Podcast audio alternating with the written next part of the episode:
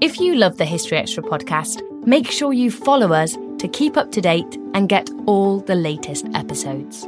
Thanks for your support, and I do hope you enjoy this episode. This episode is brought to you by Indeed. We're driven by the search for better, but when it comes to hiring, the best way to search for a candidate isn't to search at all. Don't search, match with Indeed. Use Indeed for scheduling, screening, and messaging so you can connect with candidates faster. And listeners of this show will get a $75 sponsored job credit to get your jobs more visibility at Indeed.com slash History Extra. Just go to Indeed.com slash History Extra right now and support our show by saying you heard about Indeed on this podcast. Terms and conditions apply. Need to hire? You need Indeed. This episode is brought to you by Visit Williamsburg. In Williamsburg, Virginia, there's never too much of a good thing. Whether you're a foodie, a golfer, a history buff, a shopaholic, an outdoor enthusiast, or a thrill seeker, you'll find what you came for here and more. So ask yourself, what is it you want? Discover Williamsburg and plan your trip at visitwilliamsburg.com. We just thought we'd like to let you know that you're listening to a multi award winning podcast. At the end of June, we picked up the PPA Podcast of the Year Award 2020, and earlier this year, we won Best Specialist Podcast in the Publisher Podcast Awards. So thanks for your support, and we hope that you'll continue listening to History Extra. We have big plans for new podcasts ahead.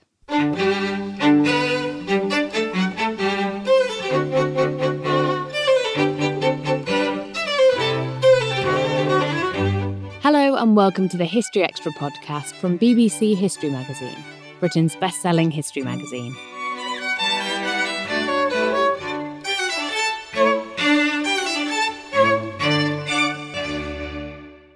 I'm Ellie Cawthorne. Today, we're talking about the Picts, the culture that flourished in what's now Scotland in the first millennium AD. Professor Gordon Noble and Dr. Nick Evans, both of Aberdeen University, are experts on the topic. And our content director, David Musgrove, called them to find out more.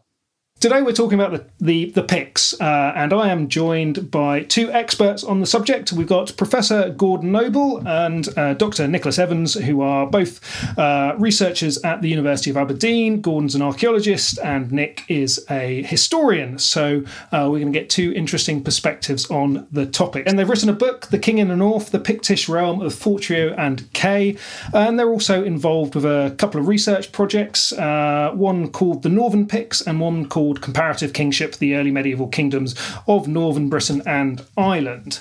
So, um, got two chaps here who know a lot about the topic. Uh, listeners may not be aware of what the Picts are at all, so we will be getting into that and explaining exactly what's what. But first up, perhaps we should just uh, uh, talk about the research you've been doing and uh, the current state of play in Pictish study. So, can you tell us a little bit about these projects you've been doing uh, and whether they are born out of a, a sort of a, a, resurgence in interest in uh, in this topic at the moment? Um, Nick, do you want to kick off with that? Well, uh, I think there's always been a fascination with the Picts, uh, as they are regarded as a lost people who disappeared, and I think that's always going to be tantalizing. Uh, and there's always been uh, interest in the symbol stones and in Pictish language, and as ancestors of uh, people in Scotland today. But I, I think really things have uh, sort of taken on a sort of resurgence of interest in the subject.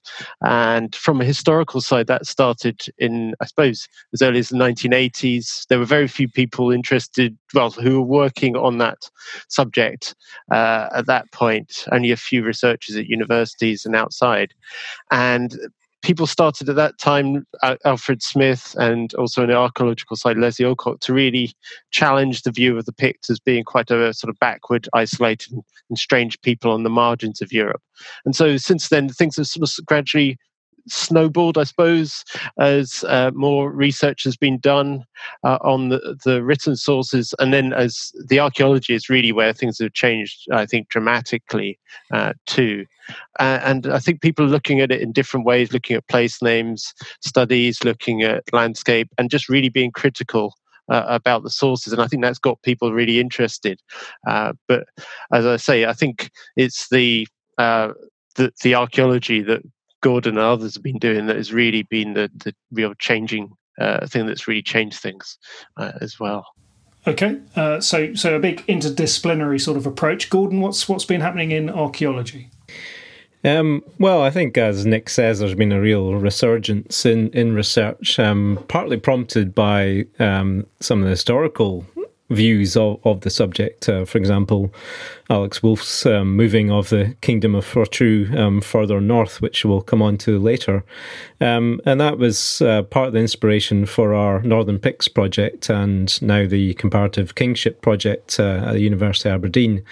Uh, and basically, what those projects are, are about is really trying to identify archaeological sites from this time period, um, which doesn't sound difficult, but actually, we know probably more from an archaeological perspective about the Neolithic than we do about the Pictish period in Scotland. You know, there's very few sites actually known, a handful of settlements really in lowland Scotland, for example. Um, so, really, our project has been about um, uh, using an archaeological lens to look at things like the, the famous Pictish symbol stones um, and using archaeological techniques to uncover more sites and more, more knowledge about this time period. So we've been looking at Pictish forts, Pictish settlements, uh, looking at uh, metalwork hoards, um, rediscovering part of the Gaulcross hoard with the National Museum, uh, for example, um, working on major Pictish power centres, places like Rhynie and Burghead. Um, so, really been trying to um, just use our resources um, in a way that really hadn't been um, done before in terms of trying to provide uh, a new perspective on the Picts and, and, find new sites from this time period.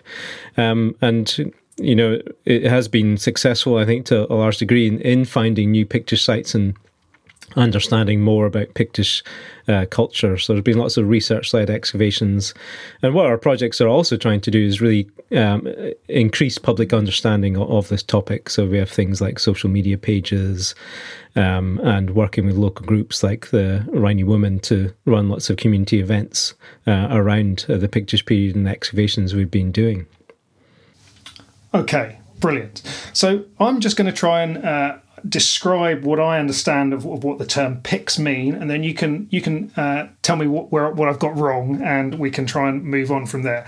So what I what I take from it is that Picts is a term uh, that's used to describe the people in northern and eastern Scotland from the uh, sort of the end of the third century AD for another half a millennium or so up towards the the, the, the 10th century or thereabouts.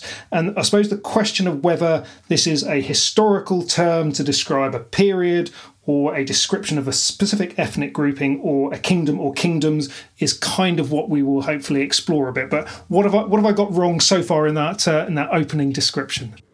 Well, I think this is definitely one for Nick. I actually don't think you got much at all wrong in that. I think oh, that seems uh, quite uh, quite correct. Uh, okay, I, am trying to think of anything, um, but I, I, would say that although it's useful as a term for a time period, there were definitely people being called uh, Picts or Picti in Latin, as, as, it found is found in the sources. So, in in that sense, it's a term that is ethnic uh, and has connotations. So, it's that gives it the the structure and the geographical bounds to to the area that we call Pictish as well. Okay, brilliant. So, so let's let's just go back to the start then. Nick, can you talk about the origin of the word Picts? And we've got, the, the, as you said, the first reference to Picti, um, I think, comes uh, in the late third century uh, from classical authors. Um, and I think in your book you say something like it's best interpreted as a new collective term for the generally larger polities that had superseded smaller population groups referenced in earlier Roman sources. So just drop us into where we are uh, in, in, in time and space with that. Well, uh, as you say, the, the first reference is in the late uh, third century AD, and it appears in a praise poem which is dated to around AD 297 or 298, uh, which is written for Constantius Chlorus, the father of the later emperor Constantine. And it is then used in the later Roman period in the fourth and the fifth centuries as a term for people attacking the empire. So it seems to be used as a broad term uh, for people living north of the Roman frontier in Britain. Before the th- third the late third century, it, there are other terms being used. So the Romans wrote about Britons. Uh, they also write about the Caledoni as either a, a single group or a collective group. And in the second century AD, the uh, Greek writer Ptolemy, the, the, geographer, he describes a number of different uh, polities in northern Britain, about 14 in the area that is later in the medieval period Pictish.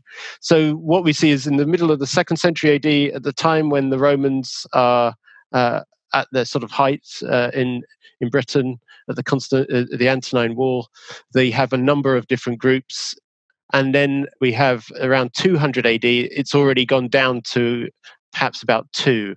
Uh, Dio Cassius uh, writes about a time when the Romans are again having uh, conflict against the people to the north, that they have been amalgamated into two groups the Maeatae, living around the Firth of Forth, around Stirling, and then a group beyond them, the Caledones again, who presumably inhabited the highlands and some of the lowlands to the north. So there's there's already consolidation, and then about just under 100 years later, we get the Picts uh, appearing as a term. And it does seem as if, although they may not be completely united under a single political entity, as they, we still get references to multiple groups, but there's they're not so many. So it does seem as if it's a broad collective cultural term for uh, these people who are already there. It's not a new group that's appeared or migrated to the area. It's a pre-existing group, uh, but they seem to be being called that because it means painted. It's a term for the barbaric people to the north, who are now much more distinctive compared to the people in the Roman province uh, in what's now England and Wales that are regarded by the Romans as civilized and cultured. And they use this term painted because the people to the north are naked uh, warriors with uh, tattoos all over themselves. And so they're shown that these people are barbaric. Uh, and that is where the term originates uh, from. Uh, so it's a term that's created by the Romans for people outside, but is then adopted by the people in the north themselves as a term for uh, that they want to use as a badge of honor, I suppose.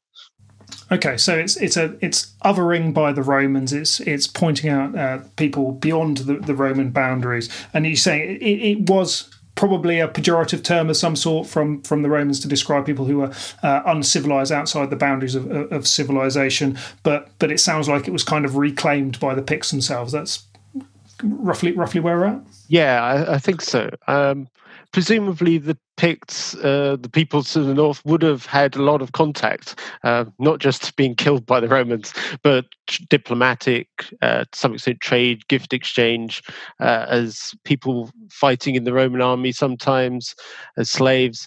And that would have caused sufficient contact for the term to then get transferred and used by the people themselves, as some of them learned Latin and had to deal with Romans and other peoples on the borders too.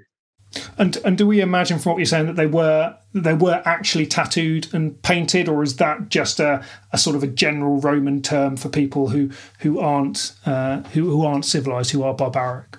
It's rather difficult to know that. Um, we certainly in the medieval period don't have any reference to tattooing among the Picts. So and the Romans and Greeks tended to regard people on the borders as being these sort of savages who uh, uh, the idea of savages often involves people being naked and having uh, weird practices. So it's difficult to know if they're transferring ideas that are generic to the Picts. But certainly, uh, Herodian writing in the third century AD about what's happening around 200 AD uh, among them in the north says that they are uh, have designs tattooed on themselves of animals and beasts. So it's not something that comes completely out of the blue, uh, at least in terms of how the Picts, people in the north, are being described. Okay, but but it's definitely not a whole bunch of people called Picts turning up from somewhere else and suddenly arriving in Scotland. It's just a rebranding of the of the people who were there why? Why would that be the case? Why would the romans decide that they needed a new name for those people? Was there was there something else going on? Um, i don't know maybe this this might be something that gordon has has some views on whether there were sort of archaeological changes that we can recognize at this period Um, well, there's certainly archaeological changes. Um, unfortunately, that's not always for the better as far as archaeologists are concerned. Um, you know, at the same time, these uh, new historical uh, sources are referring to a to a new identity. The, the Picts is actually the same time period in which we have a real fall off in archaeological evidence. So, from round about the second, third century AD, we get an end of uh, the roundhouse tradition. Um, so, roundhouses were being built in, in, in Scotland and northern Britain from uh, the Bronze Age or even uh, late Neolithic onwards. And that seems to end. Um, some sometime in the second or third century, and settlement patterns become much harder uh, to identify. And that's one of the problems of studying the Picts from an archaeological perspective is that we still only have, you know, a few dozen settlements really um, from this time period. Um, and we see those changes right across the areas that become part of Pictland. So you, the Broch settlements in, in the Northern Isles seem to be um, abandoned, or the Broch Towers are, and you get uh, these more um, difficult to understand villages developing round about the Brochs. Um, you get uh, uh, fortified settlements, so things like hill forts and promontory forts re-emerging, and that is one of the uh, site types that we are able to identify, but again in quite small numbers. Um, so during the Roman Iron Age, there's very few hill forts constructed or, or occupied as far as we can see. Um, but uh, sites like Dunnicaer, which is one of our Northern Picts sites, um, shows that some of these were beginning to emerge in that third, fourth century uh, context, and that's really exciting in terms of you know they are the type of sites that might be used um, on the coast for raiding the, the empire, or at least um, being in touch with it with the empire uh, on on the doorstep uh, of the Picts. Um, but there's broader changes as well. You get cemeteries re-emerging. Um, so, after um, a very scanty archaeological record from the Iron Age for burial, you get field cemeteries re emerging again, probably in that third, fourth, um, certainly by the fifth century uh, AD. Um, so, those, those are things like um, square barrows and round barrows. Um, not huge numbers of monuments, so again, it seems to be quite a restricted uh, practice. and you also get the emergence of uh, inscribed stones most famously amongst the Picts, the uh, the symbol stones, uh, and these seem to be some sort of naming tradition associated with um, elite identities. So you can see that in this time period, in that third, fourth century, and certainly by the fifth, sixth century, you get a whole series of different types of new archaeological um, sites emerging, but again, quite low numbers, and that's why um, projects like ours and Martin Carver's at Portmahomack, finding sites from this time period is really important in terms of understanding more about the Picts given uh, the limited historical sources that we do have. Okay, but but am I am I right in thinking there's nothing you wouldn't specifically say there's there's some sort of categorical um, change in anything either in his, historical sources or archaeological sources that goes with the the commencement of the use of the term Pict Picti. Well, I mean, it's definitely a very noticeable change in archaeological record um, in terms of, you know, a, a, a, difference to what came before. Um, the problem is identifying exactly what uh, what is replacing things like the roundhouse tradition. Um, so again, you know, you can literally count in one hand the numbers of settlements we have from the third, fourth centuries in the lowland um, lowland Scotland. Um, so it d- does look like they're adopting new forms of architecture, things like um, uh, rectangular houses, um, and using forms of architecture that are quite hard to recover archaeologically. So using things like turf walls, cruck frames, that kind of thing.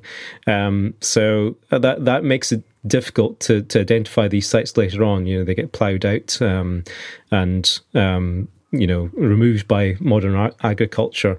So that's where things like uh, hill forts and places that haven't been cultivated are quite important in terms of actually revealing the types of you know uh, settlement that the Picts were were living living uh, within. Okay, um, and you mentioned the, the symbol stones uh, j- just in your previous answer, and if, if people know much about the Picts, they might be aware of these these rather fabulous stones that uh, that are associated with the culture. So um, they they start to develop around about this period as well. Well, um, that's a huge area of debate. Um, you know, the symbol stones are very iconic uh, amongst the Picts. So there's, you know, over 200 uh, stone monuments um, across uh, eastern and northern Scotland with these symbols. Um, they are include abstract designs and they include animal designs.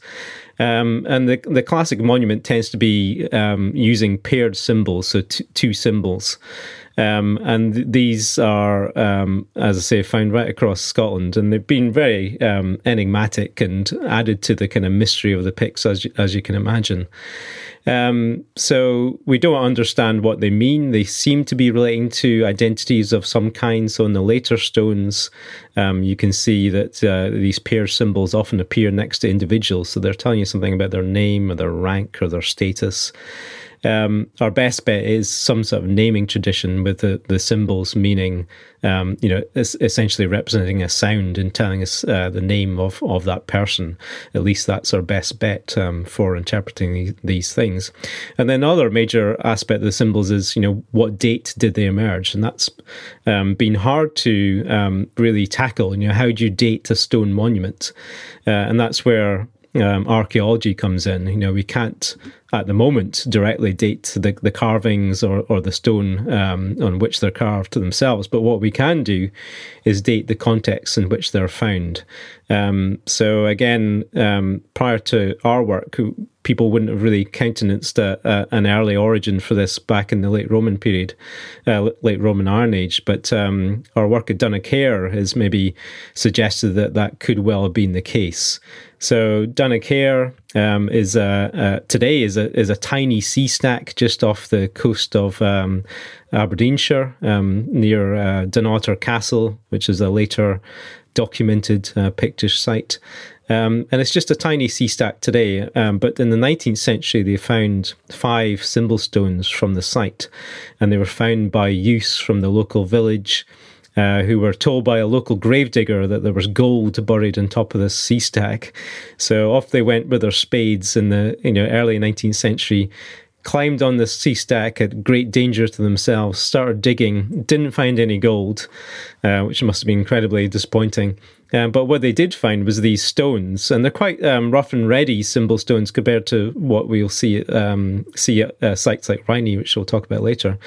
Um, and uh, they uh, apparently found these in a, a, low stone wall around the edge of the stack, and they threw them into the sea, um, being used for the day, um, not knowing at that time really what they were. And it was only in later years that people recovered them. So our project in 2015 uh, went to the site uh, with a, a, professional climber, got on top, uh, and we excavated. And we essentially found what the youth found. We found the low stone wall, which is actually part of a rampart going around the edge of the stack, and buildings inside, uh, very rare buildings of this time period. Um, an amazing thing about the site is that it, it's it's dates. It's actually dates from the second to the uh, uh, late fourth century AD. So exactly in the time period the Picts are first mentioned in in those uh, Roman sources. Um, and again, we can't date the stones directly, but the rampart uh, we have dated, um, and we think that's where the stones came from, and that dates to the third, fourth century. So again, in that late Roman period, when when the uh, uh, Romans are mentioning the Picts as an identity, so it seems highly likely to us that the stones are emerging, uh, the symbol tradition is emerging in that late Roman period, and it seems most likely that some sort of um, naming tradition, written tradition, whatever you want to call it. Um, it seems the most likely context for it emerging in terms of being in contact with literate cultures um, of, of, the Romans and, and, Latin inscriptions and the like. Uh, but the Picts, uh, like the Scandinavians with their runes and the Irish with their ogham, um, are doing their own thing. They're creating their own um, symbolic uh, system to represent ideas and language and names uh, and identities. Okay, um, but but Nick, th- this isn't a they're not a historical source. There's no, it's not a, a language specifically that you can um, that you can read and interpret. No, no. Uh, it'd be great to be able to connect the symbols to particular individuals and know exactly how they were being, um, inter- you know, what they actually meant. I, I presume Gordon's right that they even mean whole names or or parts of names. I would suspect whole names. And so you could, if you had some sort of Rosetta Stone, uh, get uh, the exact meaning, but we don't have that. So I presume people would have interpreted them in language, but we don't know what the key is to it. Okay. So up up till this point, we've had other people talking about the Picts, the, the Romans, essentially. Uh, is there any point where we actually get the Picts speaking in their own voices in a in a language in in, in written text that we uh, that we can interrogate?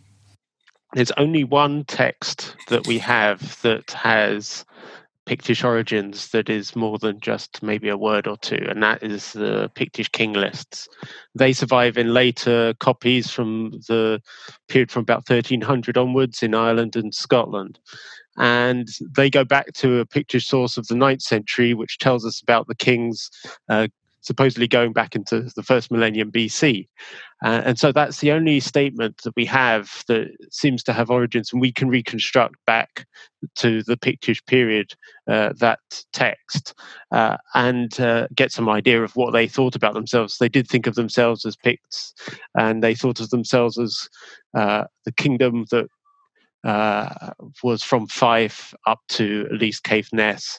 Uh, and they indi- that it's mainly a text in Latin, but has names that are uh, partly Celtic, closest to uh, the language spoken by the British. That's closest to modern Welsh, I suppose. And uh, so we get some idea there of some of their ideas about kingship and also some of the cultural connections. There's a lot of influence from in the 9th century version uh, from uh, the Gaelic speaking word world, uh, which is uh, another Celtic language uh, now spoken in Ireland and in the Isle of Man and also in Western Scotland. So we get that sort of influence already. So, but that's that's all we have. We have a few words and names of people, uh, but most of what we have, even in the medieval period, is written by outsiders, unfortunately. But we get get enough to know that uh, to get a reasonable amount from those sources, uh, at least. Uh, so they're one of the better documented peoples that are only spoken of by outsiders, fortunately. Uh, so, so essentially, it's a pretty tough gig being a historian of of the Picts. Uh, yes, you're dealing with a lot of fragments, and we fortunately have uh, the Irish chronicles, which were partly written in the sixth to early eighth century on Iona, on the west coast of Scotland, and that tells us quite a lot of events that involve the Picts, as well as involving them and their neighbors. Uh, but it tends to be quite sparse, and we get very little actually about so- social customs from these sources.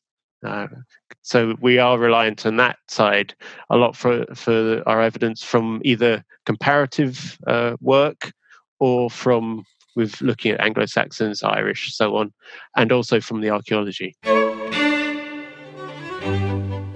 Still to come on the History Extra podcast. So it's definitely exciting to get all this new archaeological evidence and um, exciting to get all this new dating evidence, but we're very far from catching up with the likes of the archeolo- archaeological record of the Anglo Saxons or contemporary Irish society. Um, so I think there's still a long way to go in terms of our archaeological understanding of this time period. This episode is brought to you by Indeed. We're driven by the search for better, but when it comes to hiring, the best way to search for a candidate isn't to search at all. Don't search, match with Indeed. Use Indeed for scheduling, screening, and messaging so you can connect with candidates faster. And listeners of this show will get a $75 sponsored job credit to get your jobs more visibility at Indeed.com slash History Extra. Just go to Indeed.com slash History Extra right now and support our show by saying you heard about Indeed on this podcast. Terms and conditions apply. Need to hire? You need Indeed. So, so uh, jogging on a bit in, in, into the period. So we've sort of talked about where they came from and, and, where the starting point is. Moving on into the second half of the first uh, millennium, Gordon, you've talked about a rich ideological language of rulership uh, being consolidated at major power centres. So we are getting the growth of, of of kingdoms or a kingdom. You'll have to explain which which it is, um, and we're getting getting you know an, uh, some sort of organised structure. I suppose we need to know they're not the only people in Scotland. Uh, uh, uh what, what, we understand of Scotland. So um, Nick talks about Gaelic, there people. So so who's who's where and and what's happening? And you, and you mentioned uh, the, the, the, the sculpture, the the the, the man with the axe, and how that may be some sort of you know linked to paganism. Um, and and you use the word pagan where where does Christianity fit in here? Is there any evidence of Christianity in in the uh, in the archaeological uh, um, work that you've done on these sites? Uh, not in the Rhynie Valley. There is there is a church um, dedicated to Saint Luag, who um, is an early Christian saint. Um, but a lot of those um, uh, coinings of of of uh, those dedications may well be quite late in Aberdeenshire, maybe 11th, 12th century. Um, and we've done various survey work around about the church um, at Rhynie and not found any evidence of any earlier enclosure. Um, and the site is abandoned, uh, certainly the Barflat site seems to be abandoned by the mid 6th century. Um, so may well have been abandoned before um, people in the area were were Christian. They're probably aware of, of Christians elsewhere. Um, and certainly some some of the Picts were Christian by this time period, which is something more um, that uh, Nick can t- uh, tell us about. Yeah, over, over to you, Nick. Where, where, does where does Christianity fit into the story? When do when do the Pictish people start to take on Christianity, and what do we know about it? Well, uh, I think the with this you're having to deal with sort of layers of later sort of rewriting of history that you get in the medieval period, in which they associate the conversion of people with saints like Saint Columba uh, of Iona, and also uh, Saint Ninian, who's of Whithorn and supposed to uh, convert the southern Picts, and most of that is is is later sort of fabrication to uh, uh, explain later church situations. Uh, so we have virtually nothing about how people uh, in the Pictish areas were, were converted. Uh, what we do know is that it's definitely taken place by the end of the seventh century. In the early seventh century, we have some evidence for churches, monasteries in a couple of places in Pictland. And my view is is partly would be more positive than quite a lot of scholars have been about the uh, date of Christianity. I would be quite willing to suggest that like in Ireland, there were Christian missionaries active from the fifth century, even before, uh, just taking the the Roman practices at the time of trying to expand Christianity. So I think you probably got quite a mixed situation in, in places like Rhynie. They probably, as, as Gordon say, knew about Christianity, and there may well have been some Christians there already. Uh, but the interaction is one of these things that's really difficult to tell unless we have some direct evidence. And from what I can gather from the archaeological evidence, at that point, you're not likely to get Christian cemeteries and that much archaeologically speaking that would indicate there were Christians. So I'm willing to be more in favor of from just from the contextual evidence that there were some Christians. Uh, certainly, you would have Christianity there by the seventh century. No one, like the Anglo Saxons, when they're attacking them, suggests that they are anything other than Christian, and they would have uh, tried to denounce pagan customs if they saw them. So I think it, it's it's really difficult to tell, but I think there's um, I think it's a long long process uh, and one which we really get, haven't got that much idea of the details. But I wouldn't be surprised if we at some point found there was something Christian around uh, in that area. But uh, I, I think it's something that's an ongoing process. We just don't have a huge amount of evidence for it. That sounds really bad from a historian. I have to say, yeah. Shall we move on from uh, from dietary habits and, and, and social tendencies to back to politics? Um, your the book that you've talked about uh, uses the name of, of the of the kingdom of uh, Fortriu, um, which become when when does that start to be an entity first first up? Who can who can tell me that? Well, we get first references to Fortriu in as with an F at the start in the late 7th century, but we do also get reference to the predecessor, uh, the sort of ancestor population group, the Verturiones, in the Roman period in the late fourth century, in the text by uh, the Res Gestae by uh, Ammianus Marcellinus, is one of the two major Pictish groups. So they seem to be one example of continuity, uh, and so they are uh, a group that was thought to be based around the southern Pictish area, around in the areas that are now of Perthshire, Stirlingshire, uh, Clackmannanshire. But uh, Alex Woolf, as I think Gordon mentioned earlier, so in 2005 was able to argue, I think justifiably, that uh, actually Fortriu was much further north, around the Moray Firth. And so that's completely transformed the whole idea of Pictish political geography. And so it seems what happens in the late 7th century is, is that when there are Northumbrians dominating most of Pictland, uh, the Kingdom of Fortriu may be subordinate, but then in the Battle of Nectansmere in 685 AD, they defeat the Northumbrians, kill the king of the Northumbrians called Ecgbert, and set up themselves as the kings of the wider Pictish area, uh, and then become the dominant kingdom uh, and over kings of the Picts uh, for the rest of the Pictish period. So the, it's an important region that becomes the sort of foundation of the of the wider kingship uh, that we see in the in the sources uh, like Bede, uh, ecclesiastical history, and other texts. Okay, and just just as a reminder, so the Northumbrians that's the the Anglo-Saxon kingdom uh, to the south. Okay, so uh, so after Nectansmere, as as uh, you've outlined, Nick, we've got this uh, sort of the, the Picts are, are able to um, to to stand on their own two feet in their own kingdom, and and the uh, and the Northumbrians aren't uh, aren't able to, to to lay the law on them or whatever they were trying to do. So, what are the dynamics going on as we progress through the first millennium? Who's who's who's in charge? Where and uh, and what sort of identities are we are we finding? Well, we have uh, the the Picts who were in the eighth century. Uh, pretty much the dominant power north of the the Firth of Forth. So you have the Northumbrians still in the south, uh, and you have the Britons around Glasgow, and you have the Gaels in the west.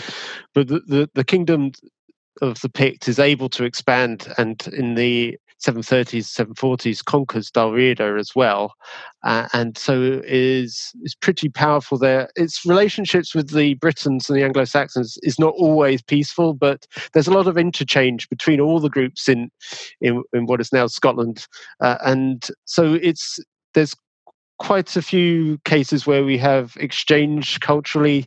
So the Pictish king uh, uh, Nechtan in the 710s invites the abbot Ceolfrith of Monkwearmouth Jarrow to, for instance, give him some guidance on the Easter uh, date of the Easter um, each year. Um, and that sort of thing. So there's and there's um, I think more archaeological evidence for exchange of in art styles and, and technology and so on. So you get uh, quite a lot of interaction that is peaceful. There's not fixed boundaries between these groups, uh, and there's uh, yeah. So um, it's it's one where there's Picts are powerful before the Vikings come along, and uh, and, but in in sort of uh, interactive way. There's Gaelic uh, settlement going on, probably into Pictland uh, quite considerably in the seventh, eighth centuries and ninth centuries. So there, it's not just uh, a single Pictish versus Gaelic um, divide. Uh, and politically, as the Picts are dominant over the Gaelic area in the West, there seems to be a sort of assimilation of the elites in the West as well. Um, okay, so uh, uh, where are we? So, so I suppose what what we need to know is what sort of society is developing uh, in the in the second half of the uh, of the first millennium. So, what do we know about what the Picts are doing and uh, and what sort of uh, what sort of society they live in?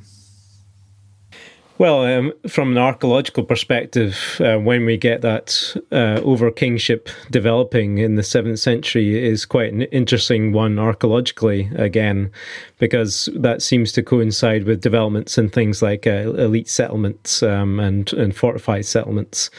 So one of the classic site types again are are, are forts, hill forts, um, and it seems to be round about to the end of the sixth century into the seventh century that you get development of sites like um, the so-called nuclear forts, which are basically um, citadel forts with uh, complex um, outer enclosures um, emerging. So quite quite large defended uh, settlements again, um, and that seems to be a developed phase of, of the first millennium.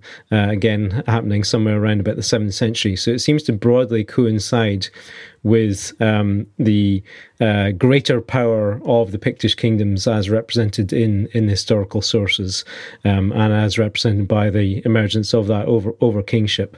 So, again, it's interesting to try and um, look at the archaeological record and the historical record in tandem to see see how uh, these are developing through time, and we are finding those synergies in in the sources and the archaeological record uh, for the same time period. So it might be, uh, for example, you know, that sites like Rhynie seem to end sometime in the sixth century, maybe going on into the seventh century, and it could be the expansion of the kingdom of Fortriu that really ends sites like uh, Rhynie. These um, the these centres uh, f- further further east.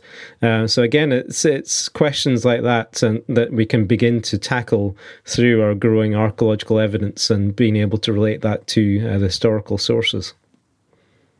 Okay, uh, so we we'd better sort of move towards uh, towards the end a bit. Um, uh, at some point, we stop talking about the Picts um, and they disappear. So when when do we stop hearing about the Picts? And let's let's try and understand why they might not uh, survive. So uh, nick do you want to give us the, the historical line on that?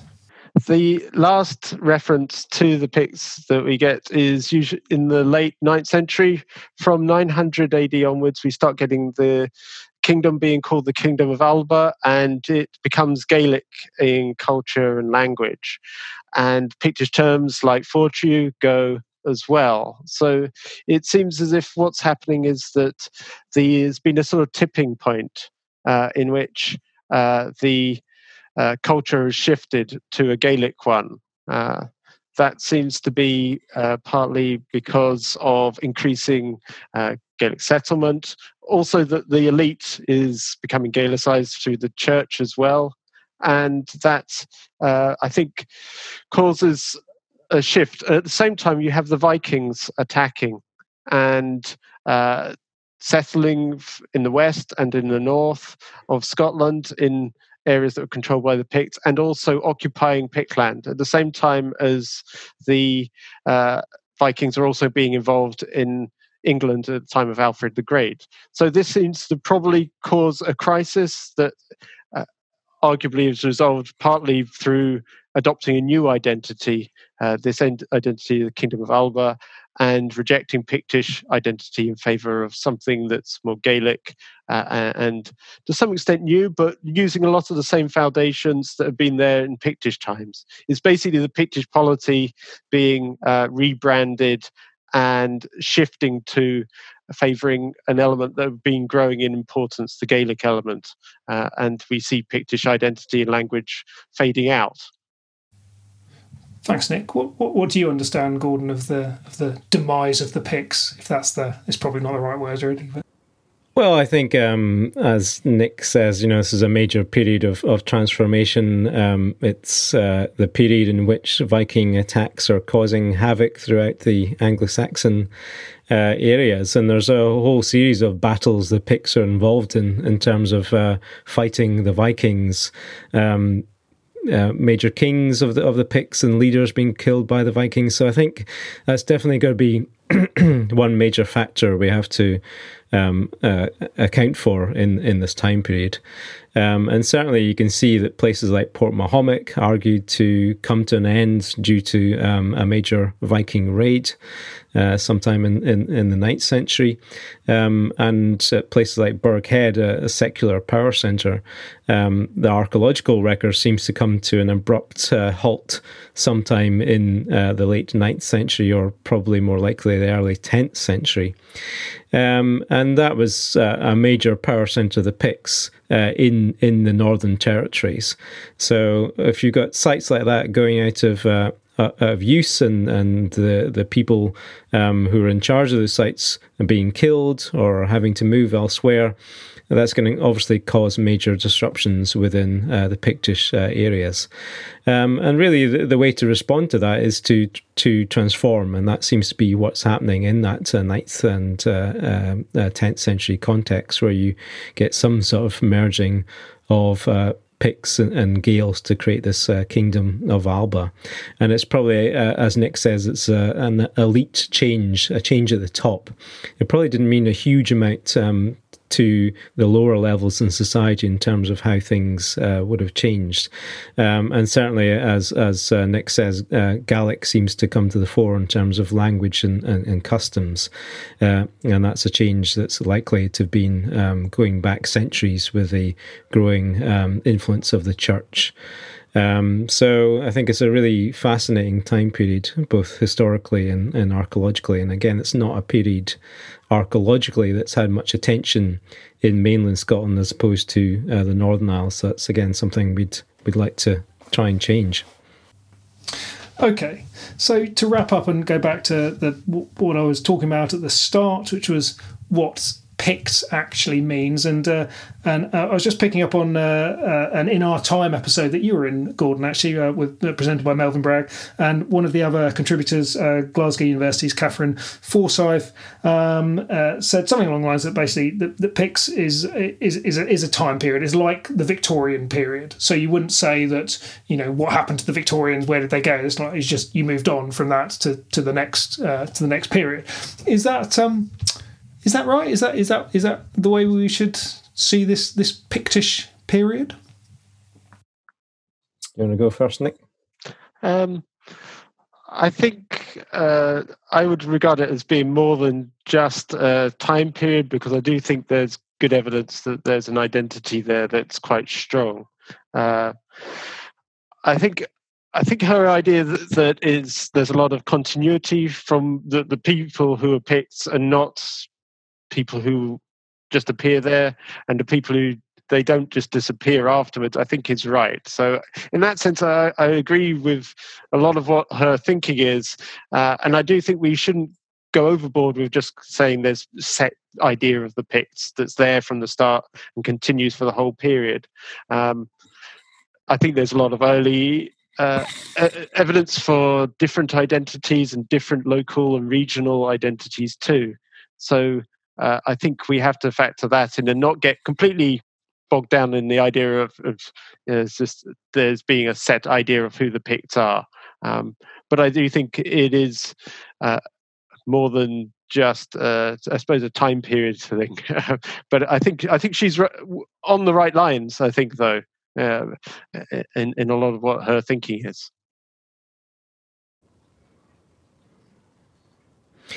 Yeah, I mean, I think that's broadly right. But uh, as Nick says, there are, there is more to it as well in terms of you know there was um, you know, a defined identity that uh, late Roman sources refer to as being Pictish and early medieval sources refer to being as Pictish. And also seems to be um, a language that was distinct from others in Scotland at the time as well. And that might be one of the uh, contributing factors to the end of the Picts as an identity is, is the, the, the, language is shifting and the language of the court becomes uh, Gaelic. Uh, so in order to explain that in later time periods, I, I guess it's a, an easy get out is to think of the Picts as being um, destroyed or, or killed um, in some big conspiracy. But in, t- in terms of, again, uh, how things operated on the ground, um, it probably would have been relatively little change for, for most people. Um, and in terms of, you know, where that Pictish identity emerges from, um, you know there are lots of uh, fantastical origin myths about the, about the Picts and, and where they came from, um, and that's where again archaeology might be able to play some role. So um, our our researchers, uh, uh, Linus Flink, and uh, lots of collaborators doing lots of new interesting genetic um, work, looking at uh, Pictish burials and uh, the genetic inheritance um, of the individuals buried in, in in these graves. Um, still early days there, but as far as we can see, you know, the, the uh, individuals buried in these uh, Pictish monuments were broadly um, uh, aligned with the, the genetic uh, evidence you would get from Iron Age and Roman Iron, Iron Age in, in northern Britain.